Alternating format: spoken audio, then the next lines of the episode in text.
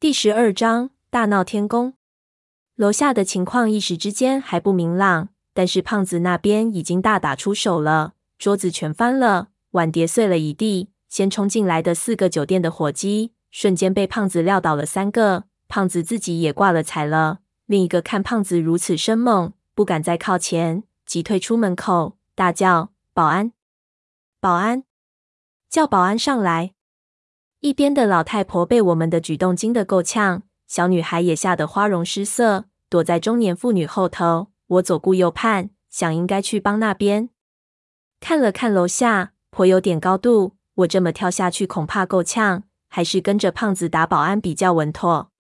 就在四处摸着东西想找个家伙的时候，忽然看到老太婆的两个保镖冲进来，挡在我和他们之间。老太婆才道：“你们疯了！”得罪了这儿的老板，你知道会有什么后果？我也管不了那么多了。此时既然已经闹开了，我也是闹起来就什么都不顾忌的人。之前心中憋着股怨气，现在一气儿发了出来，就道：如您所说，这饭店开得太久，老板当得太安稳，得有人给他点刺激了。咱们好人做到底，送佛送到西天。今天就给这儿的大佬刺激刺激。说着喝了口茶，把茶杯一摔。就想起身加入混战，可刚想离开凳子，立即就想起和老太婆的约定了。立即去看表，发现已经四点二十五了。忽然就心中一动，问胖子还能不能坚持五分钟？胖子堵在门口，一个头锤把最后那个伙计直接放倒，莫名道：“啊，我靠！你还想上个厕所是干嘛？”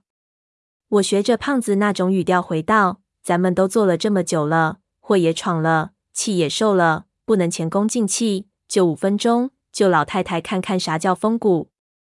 胖子乐了，天真，在逗里你他娘的蔫不拉几的，遇上人颇有点气派，有你胖爷我年轻时候的风韵。行，胖爷我就发发威，让你风骨一回。说着把包厢大门一关，把那些桌子椅子全抵过去撑住。外面很快就有人撞门。胖子往后门一靠，就开始看表。我心跳加快，心说这次真的扬名立万了。估计接下来的事，把我爷爷从祖坟里刨出来都摆不平了。一边看向楼下，只见下面也乱作一团。冲上来的伙计给闷油瓶撂倒了一片，那粉红衬衫护在玻璃柜前，两个人互相对持着，暂时还未交上手。在这种地方打架，好就好在没法报警。本身就是犯法的事情，解决争端只能靠比谁更流氓了。不过闷油瓶在这种地方也没法施展他的身手。如果对方是粽子，下多重的手都没关系。但是对于这些活人，上去一个一个把脖子拧断总不可能。我相信他已经手下留情，我们逃出去应该问题不大。等下时间一到，我和胖子就从这里跳下去，大不了受点伤而已。想着也心安了下来，刚想舒一口气，忽然那老太太就对两个保镖道：“把她从凳子上给我拽起来。”我一愣，就见两个小年轻立即就朝我扑过来。我大叫：“婆婆，你不能耍赖啊！你能砸场子，我就不能砸你。到底谁比较耍赖？”老太太手一指我，动手。我心里大骂，立即叫胖子护驾。护驾，一边用屁股挤着凳子后退。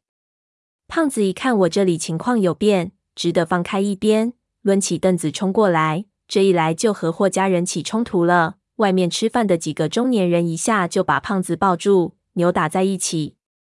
这一边两个保镖已经拽住了我的袖子，我拼命挣扎开他们，立即抱住一边的围栏。他们扯我的胳膊，我就咬他们，竟然保住我的凳子不失。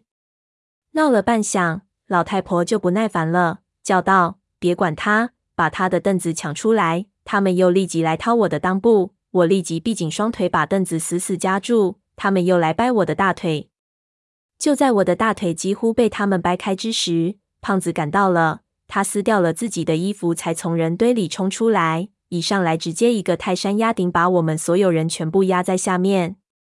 这两个保镖身手应该相当好。但是给如此巨大的重压忽然压下来，很难在短时间内挣脱。我更是被挤在两个人下面，几乎窒息。同时，被堵住的门口终于被撞开了，几个保安操着警棍冲进来，已经是暴怒的状态，场面乱得犹如小孩子打群架。我实在没想到，短短的五分钟，事情竟然会发生这种变化，肠子都悔青了。几个保安直接冲到胖子面前，就是几棍打在胖子头上。胖子哀嚎了一声，回头用手护住，挡住雨点一般下来的棍子，就大叫：“他妈的！”到点了没有？刚说完，声音就被棍子打了回去，打得他惨叫连连。我伸手去看表，但是怎么也看不到。看胖子的样子，也不管到底有没有到了。大叫：“到了！”狗日的！胖子大吼一声，冲出去将几个保安推翻在的。我身上的重量一松，立即膝盖一顶，把压在我身上的人翻出去，站起来就拉住胖子：“快走！”我们下楼，胖子却一把拍开我的手。我看他眼睛血红，骂道：“走个屁！”一把抄起一边的根雕桌，对那几个保安大骂：“我操你们爷爷的！老虎不发威，你当我是太鼓达人？还敲上瘾？老子他娘的和你们顶上了！今天我就从你们正门杀出去，看他娘的谁嫌命长！”